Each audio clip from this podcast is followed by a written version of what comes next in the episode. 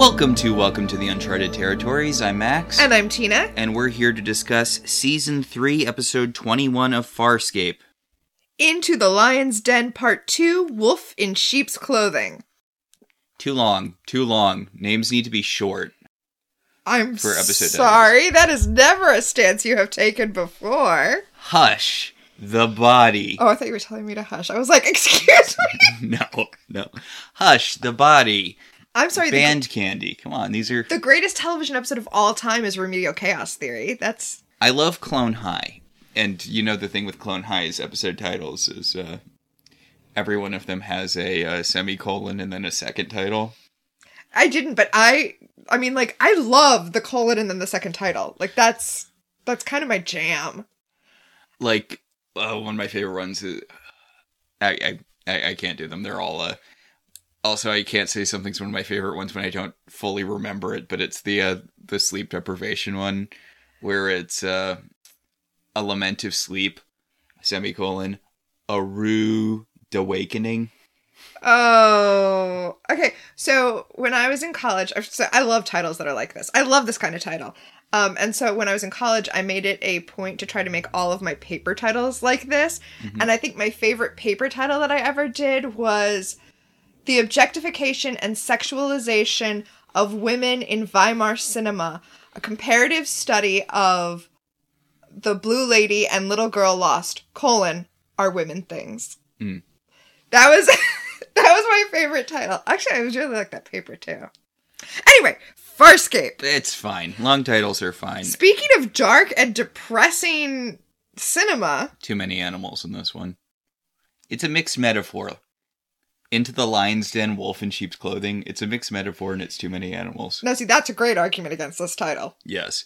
But yeah, this one's super dark, and this one they kill the baby they lobotomized last episode. What is this? Charmed? Oh, I was gonna say, who do they think they are? Mary Margaret and Prince Charming? How is this a reoccurring thing in all of the shows we This literally happens in all of our podcasts. Yeah, so uh spoiler alert, except, you know, spoiler alert for this episode. This is the episode where Talyn dies, everyone. I I almost feel like we should trigger warning, but Talyn is a ship? I don't know. Uh, Talyn dies in this episode. Be prepared. What a waste. I know. I Like know. you made a comparison when we were watching the episode, which I think is apt, where this is how they got Riley out of Buffy. They had to have him do something that was vastly out of character for him so they'd have an excuse to remove him when really they could have just removed him. Mm-hmm. Yeah. And then and then they would have had the door open to bring him back. I, like they even did bring Riley back because they didn't have to kill him off in Buffy. Yeah, he just realized, wait a second, there's literally no reason for me to be here. And they, they could have just had Talyn run off again. Yeah, Talyn and Crais could have been like gallivanting about the galaxy, and then we could have been talking about like the web spinoff that we wanted about the misadventures of Bialar and Talyn. Oh yeah, also Space Crais. Bros. Yeah, also Crais dies in this episode. Oh yeah. Also Crais. What's really funny is I don't even really think of Crais as being a loss, not because you know, not because of anything about Crais, but specifically because Lani Tupu's still on the show. yeah, he's still voicing Pilot. So he's basically still here. So yeah, as a reminder, last episode John was like, "We need to kill Scorpius," and then immediately teamed up with Scorpius, but as like an excuse to kill him. Well, Scorpius was like, "Hey, don't forget the Scarrans are even scarier," and it's like, well, Yeah, you need to give us wormhole uh, knowledge, or else the Scarrans will fuck obliterate the universe. and it's like you already knew that. That's why the other John died to keep that knowledge away from the. Scarrans. Like he did his part to do that. Now you're supposed to do your part to do this. Uh, but don't forget, this episode ended on the cliffhanger of Scorpius. Not this episode, last episode ended on the cliffhanger of Scorpius revealing to John that he knew the location of Earth and that Earth was reachable because it's only like 60 light years away. And he is going to go blow up Earth if John does not give him wormhole technology, which, hey, look, it's that's that's essentially how Star Wars: A New Hope starts, right? Mm, With Darth Vader blowing up Alderaan. yeah. So much science fiction that comes after Farscape takes from Farscape, but Farscape does uh, does love itself a reference to some classic sci-fi. Mm. So, yeah.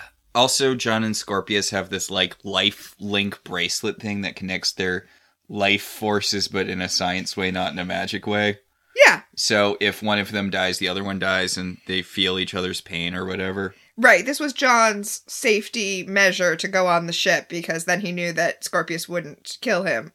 Although, yeah, turns out that Scorpius will just blow up his home planet. Like, he needed that chip from that episode of Futurama where Bender feels emotions.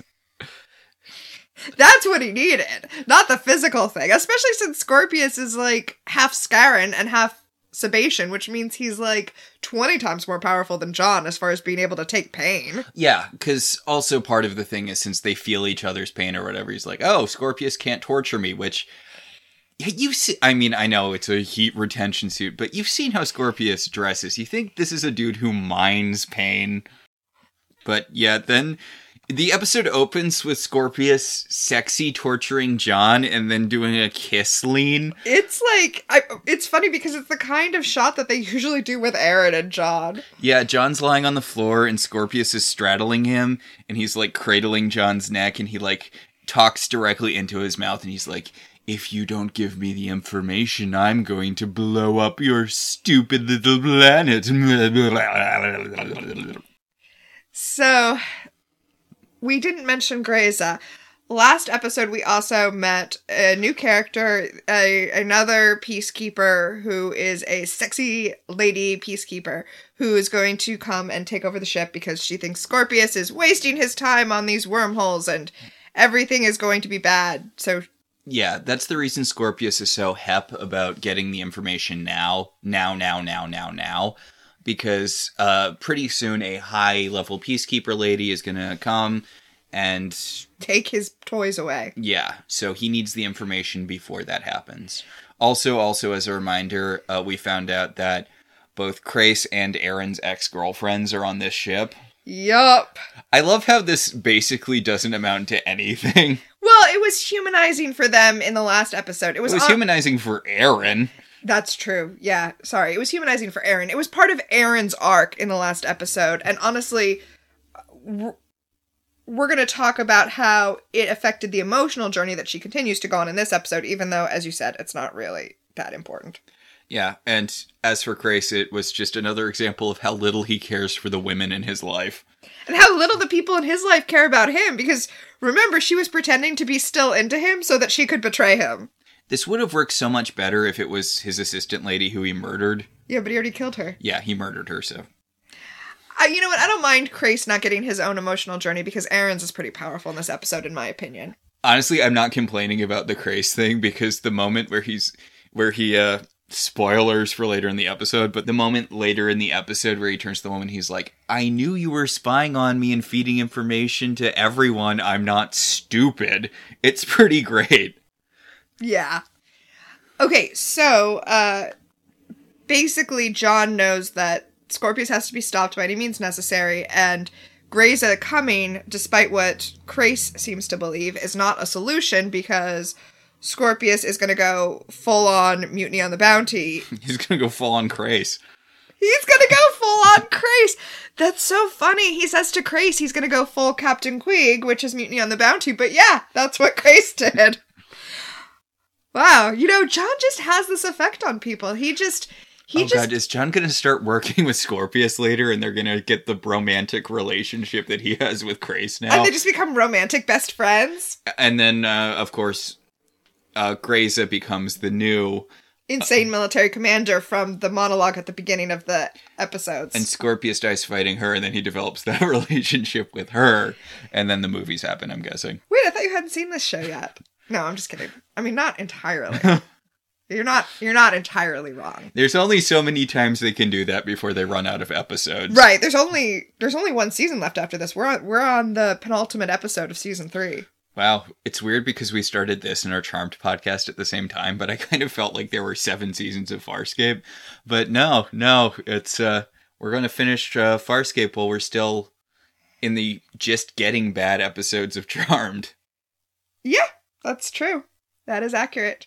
But that's okay because we'll be coming back every week with uh Welcome, to, the, Q, Continuum. Yeah. Which Although, how long is that going to last? How much stuff was Q in? um well we're gonna hit every single Q episode and the Q novels. And what's oh god, I don't want to get too spoilery, but Q has just appeared in the second season of Picard. So it's actually going to be really great. We're going to be able to do like a whole big thing. It's going to like start with original series Star Trek and we're going to be able to wrap it up with stuff that aired like just now. Are we going to have to watch those episodes of My Little Pony where he's there as Q? Uh Well, first of all, My Little Pony Friendship is Magic episodes are only 14 minutes long. Okay. And so it's not like it's an onerous task. Yeah. But also, let's watch them and see if we need to include them. Let's watch one and see if we need to include How them. many was he in? I thought he was in like two. No, he's like a recurring character. Oh, I knew he like made it a big part of his like thing and he did that Brony documentary, but I thought that it was like he was in two episodes and that he was like, "Hey, I own this franchise now." I never super watched the show. I was dating someone who watched it, so I saw a few episodes, but he was a reoccurring guy in those episodes. Gotcha. Okay, well, we should debate which episodes of of Star Trek we're going to discuss on uh, off mic. Anyway, John says he's going to blow up the command carrier. It's the only way to be sure. Is it? Is it the only way to be sure? Well, because he has to destroy all of the material that Scorpius has gathered. I guess. And here's the thing I really want to contrast this moment to the moment where Stark shows up and tells them that they're going to blow up the Shadow Depository, or rob it, rather. Like, that's an exciting heist moment. And I mentioned last week that without Stark, no one knows how to formulate a plan. Like, Stark is their plan guy. He's their Cyclops, like, in more than one way. And The thing about this is, this is a different situation. We're not robbing an evil bank. We're blowing up a ship that has a lot of children on it, as was pointed out last episode. Well, and, and as is pointed out right now by Aeryn, Aeryn's like, You know there are kids on this ship, right? and it's clear, like the undercurrent of what she says, even though she doesn't say it out loud, is she left the peacekeepers because they did evil shit, like not care that they were blowing up ships with children on them. And if she's going to be part of this new crew that she's been part of for four years, but you know, she's not going to accept being part of a crew that allows that kind of collateral damage. So she's not okay with that idea. And John's like, It's fine. I'm sure they'll evacuate the children first, right? That's the sort of thing peacekeepers do, right? Prioritize children over full grown, already trained soldiers. Because remember, the children that are here are here to be trained to be soldiers. That's ragingly optimistic of John. And it's ragingly optimistic of Aeryn to believe that, yes, the children will be the first ones evacuated when something goes down. Well, I mean, this is what I'm saying as this being part of Aeryn's arc. She really didn't learn in her bones what the peacekeepers were until until now. Hmm. So Crais is gonna go get Talyn. The plan is that they're going to have Talyn starburst inside of the command carrier, which will cause the command carrier to explode because it will essentially rip open space inside of the command carrier. And This is a mission that Talyn and Crais will textually stated no going into this not survive. yes, well, Crais knows that, Crais. which we'll talk about. Mm. And and the thing about the starburst is, even though it will be deadly to the command carrier, it will give them time to evacuate. So, should the peacekeepers choose to do so, they can survive. So that's kind of the the compromise to Aeryn, even though as you as you kind of hinted, that might not that might not be what what peacekeepers are. Mm. And speaking of what peacekeepers are and what Scorpius is, John goes into the war movie in his head to talk to Harvey, head Scorpius, about whether or not Scorpius would actually spend 60 years flying to Earth just to blow it up just because he was pissed at John. And Brain Scorpius is like, maybe, like, don't underestimate how into Retribution real me is. but also he's got a lot of other stuff going on, and there are a lot of people he hates more than you. Mhm. So, like, I think it's probably on his list, but far enough down so you can be reasonably confident he'll die before it happens. yeah. What what what's what's the meme again? Uh, I took a calculated risk, but boy am I bad at math. I've never heard that meme. That's amazing. Meanwhile, while John was in this like headspace, he was doodling alien numbers on his hand, and when he comes out of it, he realizes that he's finished the calculations and he can unlock wormholes now. All right, so that knowledge isn't just brain buried anymore. Mm-hmm. He can do wormholes whenever he wants. Which is important because now it's not just theoretical. Now, you know, the knowledge is out there. Meanwhile, Crais's girlfriend is pumping him for information about, you know, what John's up to, what Scorpius is up to, what everyone's up to, what the plans are. And Crais is like, I'm putting in like a two effort wise He really is. He's like barely pretending to believe her. He's like, oh yeah, I've got all the plans. I know everything that's going on, but I can't tell you just yet. So Crais gets arrested trying to get onto Talyn and dragged before Scorpius by like these guys in Gimp suits. well it's it's the armor that Aeryn was wearing in the first episode, the flight armor, Hmm. which we have not seen since then because the whole point of it was to hide Aeryn's to do a lady reveal. right, to hide her identity and and Remember when Once Upon a Time did that with Mulan and like she was only ever wearing a helmet in situations where she could dramatically whip it off to reveal that she was in the first place a girl and in the second place Mulan. So I have not seen the new live action Mulan, but I understand that there's a lot of hair flinging reveals in that movie as well. It's I I don't have a lot of nice things to say about modern Simpsons. Dear God, please let Julie Kavner retire. She's so not should be doing that currently. I'm sorry, I just I, I saw a clip from like the most recent season and she sounds like she's in physical pain doing the Marge voice. She does, yeah. But there was a later episode where Homer gets really into doing opera. Like he he injures his back and Mhm. he discovers he's an amazing opera singer when he's on his back and he's being chased down by fans and he gets rescued by someone on a motorbike. And uh, Oh yeah. and she you know drives him to his house and then she takes off her helmet and she whips out you know she whips out her hair and she does the slow motion flip and she's like i bet you weren't expecting me to be a woman huh and he's like eh like it's not a great bit but it really encapsulates my whenever this is played as a twist anymore Yeah. Yeah. eh. that was a long tangent for something that's barely related to what happened Uh no, what's happening here is that Scorpius is having Crais dragged before him, and Crais is like, Hey, I'm secretly on your side, and also guess what? John is totally gonna blow up the command carrier, and you should you should let me go on Talyn because i want to leave before that happens And okay, so Aeryn goes to the park area that's like the holodeck on the danger room. Hmm. Because the holodeck is for fun, the danger room is for fighting. But it like looks like a peaceful park, but because they're peacekeepers, they just use it to fight in different environments.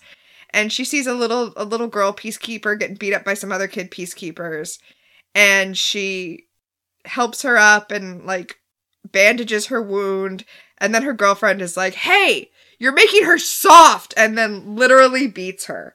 Like, she hits her on the she's got a cut on her hand and the woman you know grabs her and she smacks her on the cut and she's like it'll scar you'll want it it'll show that you're strong and then pushes her away. And she turns to Aeryn and she's like i want her to survive. You are making her weak. And then she walks off which is not a good way to raise children but i can see yeah, you have a lot more sympathy for her side of it than I do watching it. But yeah, you're right. Like she does she does from her point of view believe she is correct. Yes, I want to be very clear that she is not correct. This is a terrible way to raise children. But remember, they're not raising children, they're raising soldiers. Yeah. Which is another problem. Yeah. Yeah. I, the import the important thing isn't that we find her motives sympathetic or sensical. The important thing is that the motives make sense to her. Right. She thinks she sees Aeryn, you know, taking care of this girl as making sure that this girl will not survive later in life. I mean, in some ways, you could say that because of that, the show is doing a good job threading the needle of making uh, her understandable to us, but also, Unsympathetic. yes. So, John, meanwhile, is still writing out the calculations on his hand. So, last week, when John was talking to the other scientist who's trying to unlock wormholes, he showed him his hand at one point. And I feel like that was because of this thing where he goes into a trance and is writing the wormhole calculations on his hand. I- I feel like it was supposed to tie back to that moment, but the show never explicitly does that. But it makes me think there must be a deleted scene that hmm. ties that back.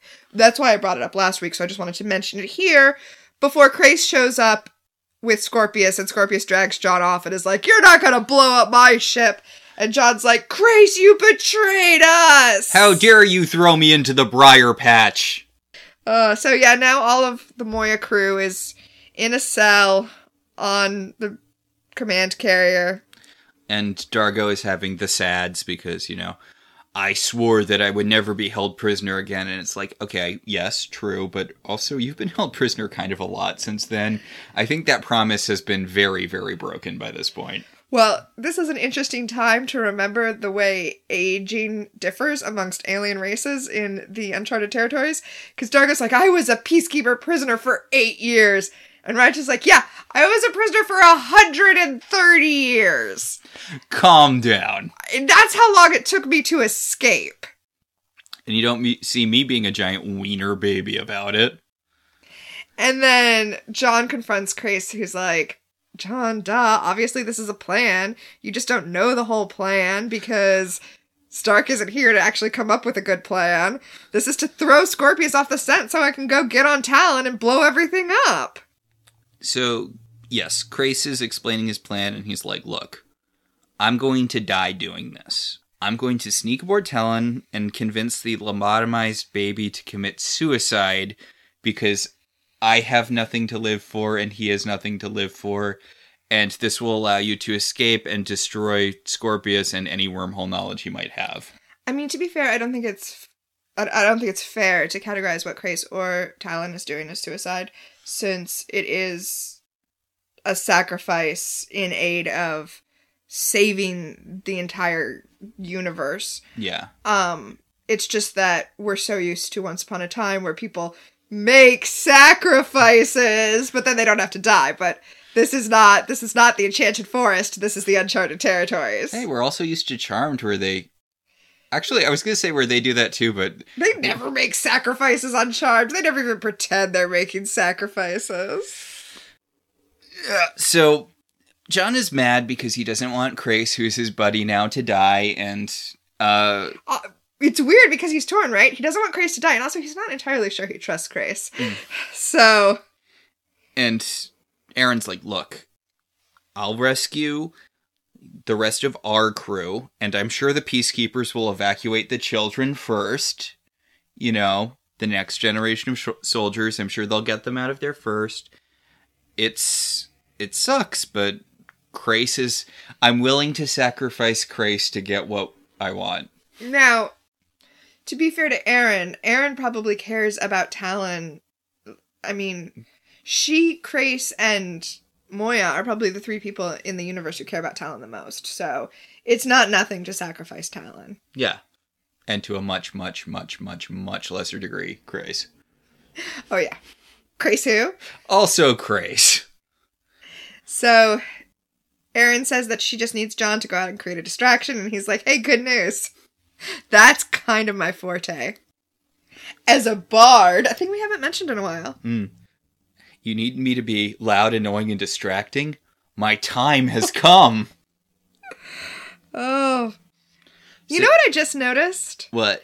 John is wearing gloves in these scenes. He doesn't he he doesn't wear gloves normally, but because he's been writing the wormhole equations down, now he is. Hmm.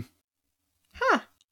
So John goes and he has a little chat with the uh Other Sa- scientists. yeah, the scientist guy who's been helping him out. He's like, you know, we can't finish the wormhole thing, right? Like, if we finish doing the wormhole stuff, then badness will occur. And the science guy's like, look, I'm not evil. I just really like science. This is, uh, this is my life's work. But also, yeah, I don't want to hurt people. And John's like, good. Got a big chair I need to strap you into. Because we've been working together and you have a lot of wormhole knowledge, and I'd rather not kill you, so. Yep, he's gonna put him in the Aurora chair and erase the knowledge of wormholes from his brain. John, you couldn't find the saved files on this ship. You think you can operate the Aurora chair? So the lady spy comes up to Crais and she's like, Oh, was that everything, Crais? Was Crichton's plan everything? Is there more stuff that I should know as your sex confidant? And Crais just kind of pushes her to the ground. He's like, Look, I know what you're doing. You are not good at your job. F you. And uh, she's like, I thought I was being a good spy. Why is he upset? He says if they were really trying to get information about me, they should have sent somebody I care about. Oh, but all the people you care about are dead, Crais. Right? Remember, John killed your brother. Yeah. Yeah. Although this does, uh, it's such a it's such a toxic line. Mm-hmm. But I do still kind of like the line from High Fidelity when he's yelling at the woman who just dumped him. If you really wanted to screw me up, you should have gotten to me earlier. Because he's thinking about all of his past breakups that affected him, or or she. If you're watching the Hulu series, that was amazing because they basically just redid High Fidelity, gender swapped, and made no changes, and it worked so well. I think, I mean, I know this is like a. I, I actually don't know how true this is, but uh, you read that thing right about how in the uh, script for Aliens, uh, I'm sorry, in the script for Alien, Right, Ripley was supposed to be a man. no, none of the characters had gender assigned to them when they wrote out the script. It was all just last names. Oh, that I didn't hear. Yeah, and then they just hired actors that they felt fit the characters best. Yeah, I don't know if that's true or if it's an urban legend, but I hope it's true. Well, that's why uh, she doesn't get the name Ellen until the sequel. Huh. If it's true, which it might not be. Also, it's been a really long time since I've seen Alien, but I don't think that uh, her name being Ellen was established until Yeah, I don't think so either. Yeah. But yeah, it's one of those things where I'm like, I hope that's true. Me too. So, back in Farscape, John is talking to Pilot, trying to explain why Talyn has to sacrifice himself, basically to get Moya's sign off on it. And this is a weird scene in that it, it feels kind of necessary. Like, it feels necessary to have this conversation with Moya before Talyn's death. But on the other hand, there is no conversation we could see that would make this sacrifice seem to be something that Moya would sign off on. Yeah, Moya's been very upfront about being willing to kill everyone on her to save her kid. Sometimes when it's inconvenient for the plot. Other times she seems pretty okay with, you know, letting Talyn die or whatever. But yeah.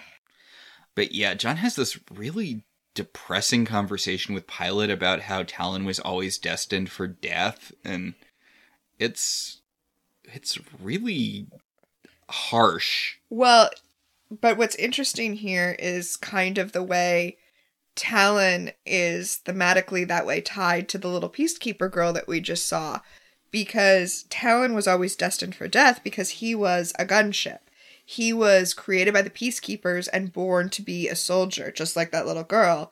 And he is destined for death. And even though it's going to happen off screen, she's going to die in the same explosion. God, this is a fucking dark episode.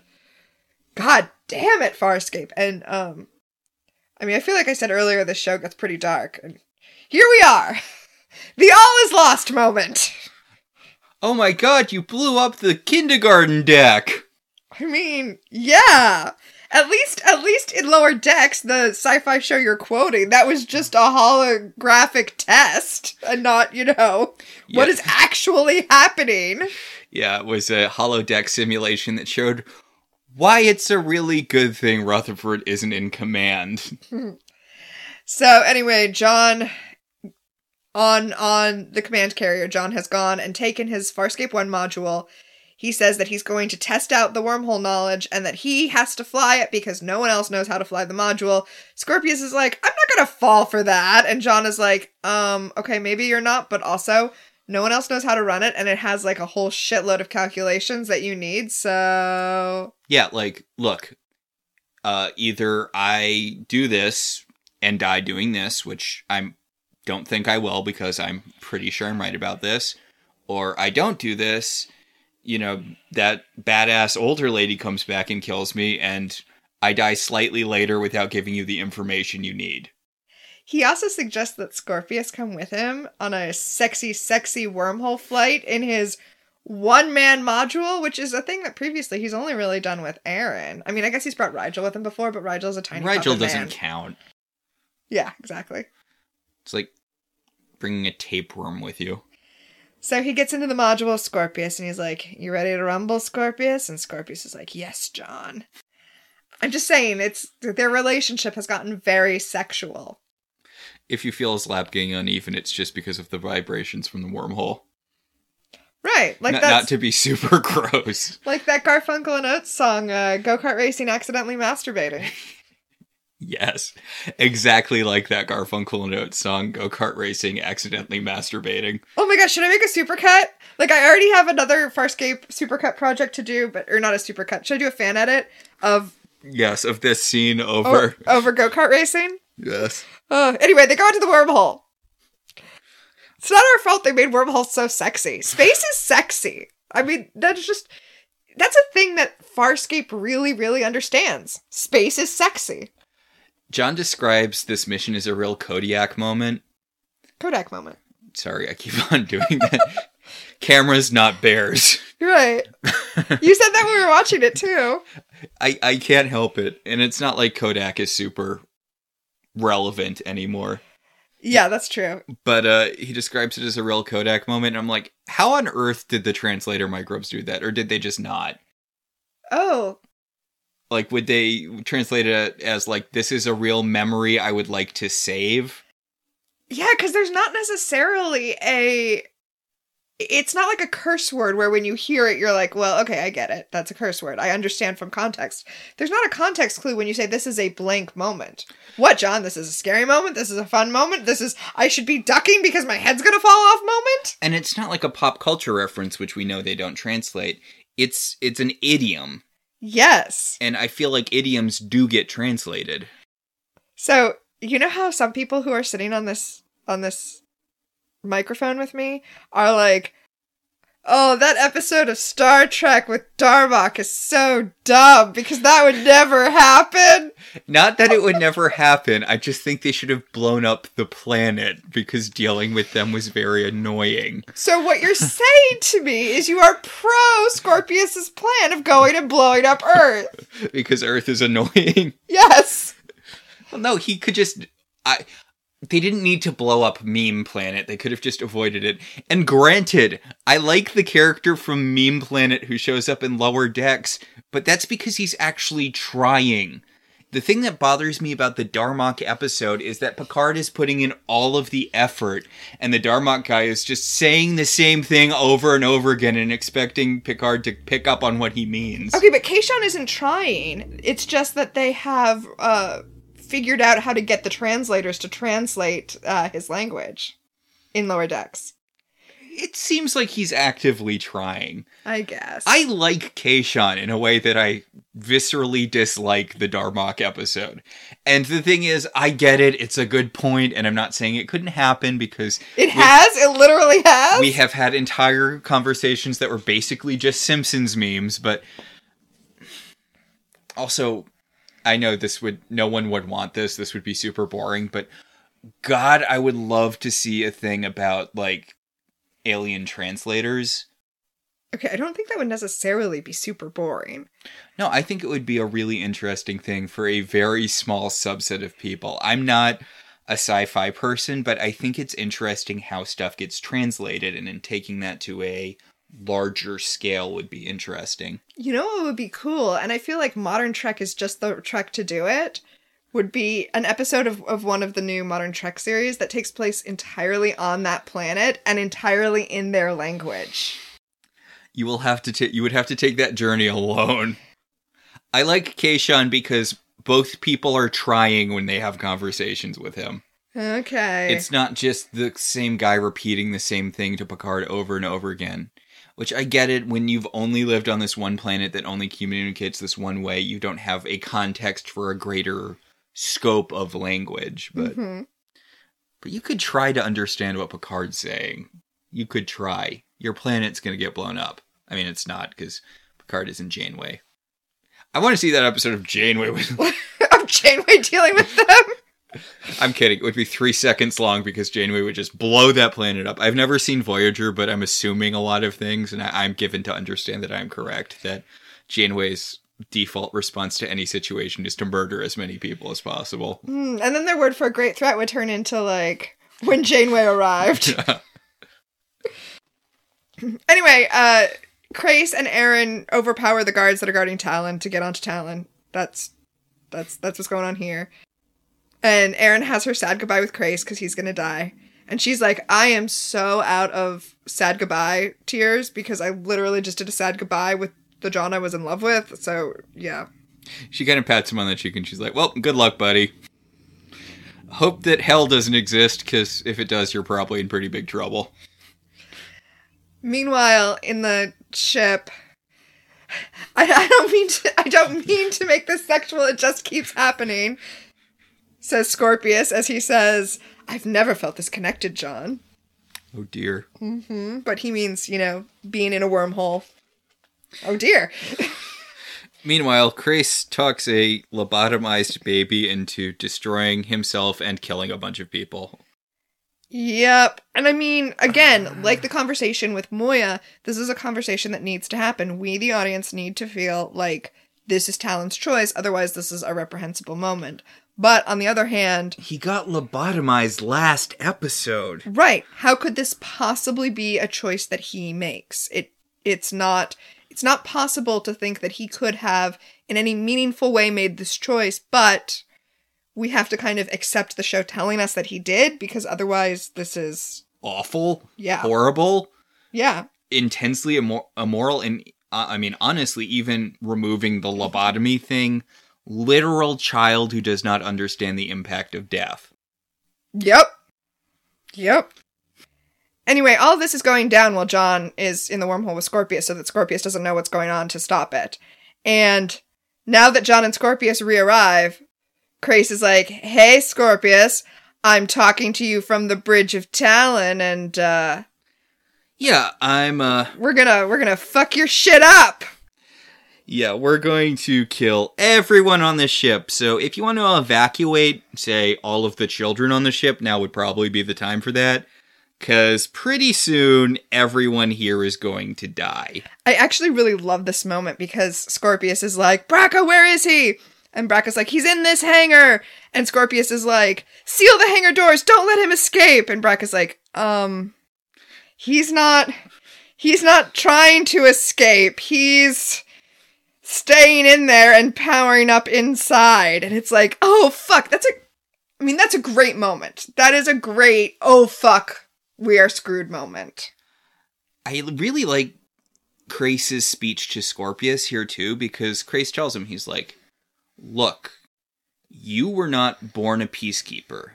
You were not raised a peacekeeper. You don't know what peacekeepers are capable of. You think by giving us the technology, you're doing some great, you know, some grand service to the universe. But all you're doing is making us more dangerous. Mm-hmm. Like, you don't know what you're doing here.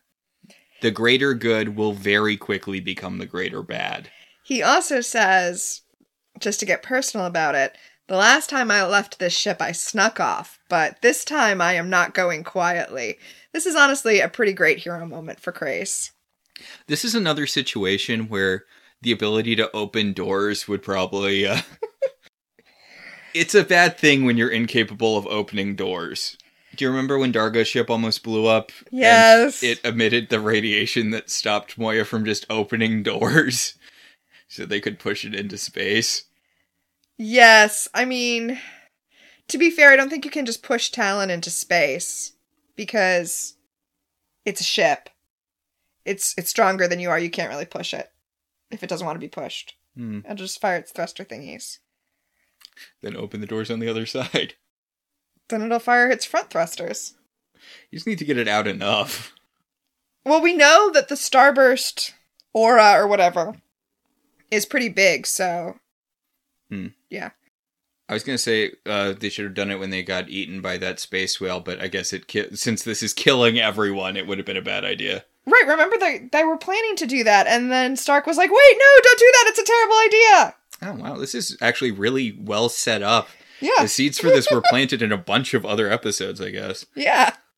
So Talyn blows up, and uh, yeah, this space station that they're in, It's a command carrier. this command carrier is going down. Yep. And honestly, some of the greatest, most iconic shots happen in this episode. But before we get those, we see Moya's crew in the jail doing the Star Trek. The, the Star Trek dance thing where you're like flinging yourself back and forth to pretend that there's uh Th- there was a Tumblr. I'm I'm not sure if it's still active or if it was a Tumblr called Star Trek Stabilized, where they Yes! just stabilize the shot so you can just see the actors throwing themselves around without the shaky cam. I thought you were going to mention a thing where Wil Wheaton talked about how they had numbers. Like, it was like, okay, so this is like a four hit, or like this is a 10 hit. And then he was on a different show with another Star Trek cast member. I don't remember which one. Mm-hmm. And they had to do a similar thing. And the other cast member was like, okay, this is like a three. And Will was like, okay, got it, got it. And everybody else was like, oh, fucking Star Trek people. Anyway, Aaron goes into the park to try to rescue some of the children and get them out. And we see the park collapsing. And then we get the iconic shot I was hinting at where we see Scorpius walking up the stairway that leads to his essentially his throne and the wall bursts and water comes pouring down it and he's just standing there while it Floods. while it floods around him. Honestly, I feel like a lot of budget was spent on this one sequence and it was well spent. Even years, even decades later, I feel like this shot holds up and is incredible. this looks really expensive and really I, I I don't know, but it looks like a lot of practical effects. Oh yeah, I mean that's real water really flooding him. And there's like sparks coming from the ceiling and smoke and you really feel the destruction. And we talked last week about how much Nazi imagery is in the prior episode and is basically, you know, linked up with the peacekeepers. Mm-hmm. And it's important that the the scene the kind of nazi propaganda scene that we saw last week is undercut by the complete destruction of the command carrier here it's it, it makes it it makes it a moment that feels victorious even though this is a pyrrhic victory since Talyn had to die for it to happen Also, they just murdered a lot of children. also, they just murdered. Well, they murdered a lot of people. Period. And you know, this is Scorpius's research vessel. We get a scene with John talking to the scientist, and he's all like, and the scientist is like, "Wait, you did this?" And John's like, "Yeah, no shit." But remember, that guy isn't evil, so he's, you know, he's probably not the only scientist who is not a peacekeeper who is on this ship. Well, his saying not evil is. We talked a lot last episode about the banality of evil. This mm-hmm. is a guy who is just interested in wormholes and he's working with the peacekeepers because he wants to advance the knowledge of the universe. And, like, yeah, it's noble to want to advance the knowledge of the universe, but if you have to work with Nazis, mm-hmm. basically, to do so, then a morally positive thing becomes negative Yeah. because of the means you're using to accomplish that goal. So weirdly, this guy always really reminds me of Gale from Breaking Bad. Okay. So Gale is a character, Max, I know you haven't seen Breaking Bad, Yes. who cooks amazing meth just because he's really into like the science of it. And he seems like a really great guy and he's just like really fascinated with refining the chemical process to make meth, but you know, he's he's a, a key part of this giant meth empire. So yeah, John puts him in the Aurora chair. John puts him in the Aurora chair. So Scorpius is not having a good time currently. It is not a day. It's not a good day for Scorpius. He says he he puts out a call over the intercom and it says that it's priority one escape procedures.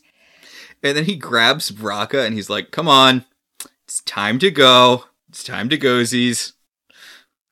And uh, John and Aeryn are having a radio conversation where uh, John's like, "Look, don't wait for me. I'm doing an important thing. Just get back to Moya and I'll meet you there." And Aeryn's like, "Oh, good. More people are gonna die." Hmm. I mean, Aeryn is so out of fucks to give for saying goodbye to the men in her life who, yeah. So John activates the Aurora chair. I guess he can do it. Whatever. And I like that the alien guy is like, it's nice to know that wormholes could be achieved, even though I know that I won't be the one who sees it done. Hmm. He's like, the important thing is that the science is out there, which is a nice character beat for this guy. Yeah. So Moya's crew cannot get an escape pod because, you know, the ship is collapsing. So Dargo connects to his ship, to his Luxan ship, and voice commands it to come pick them up, which is awesome. Another seated thing that he can do. It is pretty cool. Mom, things are getting weird. Come get us. So, Aeryn is running down the hallway when she's uh, confronted by her ex girlfriend. Her ex girlfriend pulls a gun on her, and she's like, "This was all you, you and your fellow traitors." And Aeryn's like, "Um, excuse me, I'm a traitor, but the other ones were prisoners and have nothing to do with us. It's not betrayal to fight against an enemy." She doesn't say that. You said that when we were watching the episode. Yes, yes. Uh, she does say, you know, you did this, and now so many people are gonna die. And Aeryn's like, you had time to to evacuate. I'm sure most people are gonna be fine. And her girlfriend's like, um, except we didn't evacuate. And then like a huge flame thing takes her out in a very gruesome way. Yeah, like this shot seems unnecessarily gross. Like, uh, there, there's because, I mean, this is a this is a thing with uh, sci-fi. You know, whenever something goes bad, it's a thing on Star Trek. You know, the ship sparks and you know Right. smokes and stuff, and she gets hit like directly in the face, and we just see her face fried for several long, I mean, it's like she- unnecessarily long shots. it looks like she opened the Ark of the Covenant. yeah, like her face is melted. But I don't think it's gratuitous. I think it's important that Aeryn see this shocking image and feel the guilt of having caused this, even though she knows that it was part of what she had to do. I think she needs to feel this conflict. Well, there's a thing in a lot of science fiction and a lot of action movies too, where explosions are this very like neat, clean way to mm. kill someone. Yeah, people don't usually get burned in explosions unless they're Harvey Dent. Yeah, like it's a neat, clean way to kill people in movies, but in real life, if you're killed in an explosion, it's gruesome like this. This is really Aeryn being like, "Oh, oh, when whenever we blew up ships, this happened to people." Like, we're really we've we've we've done horrible horrible things. All right, so now another moment. John is getting in his module, and Scorpius confronts him, and Scorpius tells him, Because of you, the Scarrans are going to win, and they're going to massacre millions upon millions of people. And John says, One evil at a time. I'm just doing I'm just doing the next best thing. And before John gets onto the ship, he's like, "So, are you going to come after Earth? Are you going to go kill my people?" And Scorpius is like, "Why? Why bother? Why would I go this far out of my way to take revenge on it it doesn't matter. None of this matters. None of this matters if I can't stop the Scarrans." Like he he basically establishes here like his goal is to stop the Scarrans and either he's going to succeed, in which case there's no point in blowing up Earth, or he's going to fail, in which case the Scarrans are probably going to get the Earth at some point. And this establishes him being different from Crais. He's not going to chase John across the galaxy. And John has always been means to an end for him. Exactly. And I love this because this is a great character driven scene that gives us a reason to have them get the Yench bracelets off. Hmm. because the scene concludes with John giving Scorpius the code to take off his and and vice versa. So now they don't have the bracelets anymore. It's like an important narrative thing that needed to occur that is allowed to happen through character. This is masterful screenwriting. Also, John's code is 911. Really, John? As a reminder, the inch bracelets are the things where you feel each other's pain or whatever, Right, exactly. and you die if the other one dies. So, John has a conversation with Aeryn where he tells her, he's like, Look, you need to get out of here. Like, this, we can't save these people. We can't save any of these people. You need to leave. He tells her over the radio, fly safe. Which is not a useful thing to tell someone. She's definitely going to try to fly safe, John. But I, I, I- appreciate the sentiment, but. Oh, oh, fly, fly safe, you say? Because I was just gonna, like. I was gonna fly like I'm related to Crais. I was gonna fly with my butt cheeks. Oh, we just said the same thing. I'm steering the ship with my ass! Looks like Kurt's trying to land with his penis again. Anyway, that was a that was a lighthearted diversion on our part because things are super fucking dark now. Everyone's back on Moya and they're like, now what? And they're like, well, this was pretty fucking dark, so I think we're all gonna go our own separate ways now because I don't know how you come back from this. The battle's done and we kind of won, so we sound our victory cheer. Where do we go from here? I can't sing. Not a singer. Not not even a little bit, but yeah, everyone's like, "Well, I guess we kind of won. I guess sort of. We we we murdered we murdered a lot of children. No one's feeling good about this." Yeah, it's a dark moment, and basically everyone's gonna leave. Dargo will take off in his ship, and Rygel will go back to Hyneria, and Aeryn, who knows what Aeryn and John are gonna do? Although John is writing the wormhole stuff on his body still, so that's that's. He's doing a whole memento thing. hmm But also, not just for him to remember, but for us, the audience, to remember. John has the wormhole knowledge now. Yeah, it's not just very inconveniently locked away in his brain in a place that he can't access. He he knows how to do wormholes. He can do wormholes all willy nilly. They can go anywhere in the universe they want. But also, anybody can try to catch John and get the wormhole knowledge from him. How many people know John has the wormhole knowledge? Scorpius and the Scarrans. No, I'm pretty sure the Scarrans know he has the knowledge. How? They knew that getting John was part of Scorpius getting the knowledge. Yeah, but also don't they think John's dead? Because Oh yeah, they think John's dead. So I guess he's he's safer now than he's ever been. he legitimately could just go to Earth and try to forget about all of this. Oof. I know, I know, he wants to explore the universe or whatever. Like that's worked out so well up until this point. He saw a cool looking crab once. That was pretty neat. So the next episode, which is the season finale, hmm is called Dog with Two Bones. And the episode description is Moya wants Talyn's remains in a sacred Leviathan place, but another Leviathan won't allow it. The crew's last mission together is to help fulfill Moya's wishes. After that, everyone goes their separate ways. Crichton discovers a secret of Aeryn's. Hmm. So I wasn't particularly under the impression that there was much of Talyn left after the whole explosion thing, but I guess there is. I I mean, for the purposes of this story, let's just say there is. Do they just have like a giant bag of Talyn chunklets that they want? Dark. I mean, let's say yes. So, that was that episode. It's kind of it's kind of a Buffy thing where they had uh the big moment in the penultimate episode and then the last episode is going to be dealing with the fallout. Do you mean specifically Buffy season uh, four? Because I think that's the only finale that really did that. Yes. It's really a Buffy season 4 thing. Yeah, I I really liked this episode. It was dark, but in a way that worked, and it didn't feel like it was wasting a lot of time, which is usually my problem with Farscape. You can usually really feel them needing to fill those forty odd minutes, but mm-hmm. no, this this was a really good episode. It landed. It had a lot of strong moments for everyone. Yeah, I mean this is this is probably top 10 of the series as far as like well written, well done episodes. But it's hard to say that because it, as we mentioned, it's built on so much that came before it. Like this is a mm. really great combination of things. Yeah, I believe that will take us to our segments. I believe you're right. Our first segment is a distant part of the universe, which is what world building worked for you here.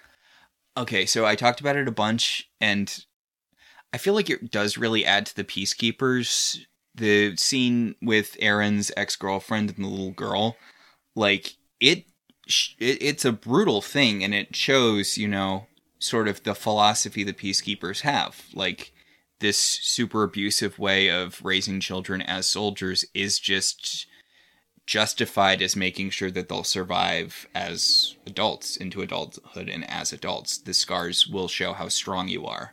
Also, other than a single flashback where Aeryn as a child meets her mother, I believe this is the only time we see peacekeeper children and are reminded of what it is that the peacekeepers do and how it is that they operate. So I think it's a really important moment for our understanding of what is at stake. Uh, yeah, I agree with you. Absolutely. Our second segment is Strange Alien Creatures, which was there any creature design that worked for you? And there wasn't really anything new this episode. This was a part two, so this isn't really a it doesn't really apply to this episode. But our final segment is the wonders that I've seen, which is what emotionally resonated with you this episode.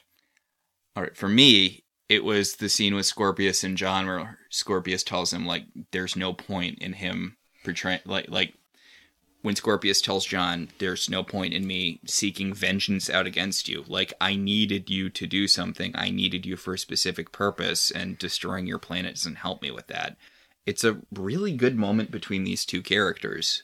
And it shows that in a weird way everything Scorpius has done to John isn't personal.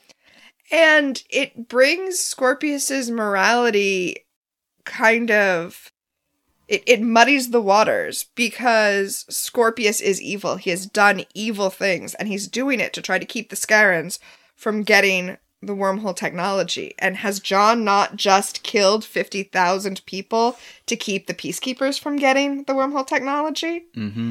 So, yeah, I that was going to be my moment too. We are very in sync right now. No, no, that's okay. I will take as an alternate moment, Aaron, your your distant part of the universe moment, which is Aeryn meeting the the little girl on the not holodeck Mm. and her having kind of compassion and concern in a way she was not raised to have and being struck down for that. So I believe that'll about do it for this week. I think that does do it for this week. This is kind of a shorter episode, mostly because, as good as this episode is, a lot of it was action. So, you know. Our show is partially listener supported. If you want to be one of those supporters, head over to our website, www.welcometotelevision.net, and click on our Patreon link. We'd like to thank our current $5 and above patrons Beryl, Patricia, Rosa, Ryan, Maricruz, Benjamin, Kate, Jen, and Dan. If you'd like to help out the show in other ways, you could always rate and review us on Apple Podcasts. It helps other people find the show. You can find us at I Love TV Zines on Twitter, or you can email us at I Love Television Zines at gmail.com. So until next time, I'm Max, And I'm Tina. and this has been Welcome to the Uncharted Territories.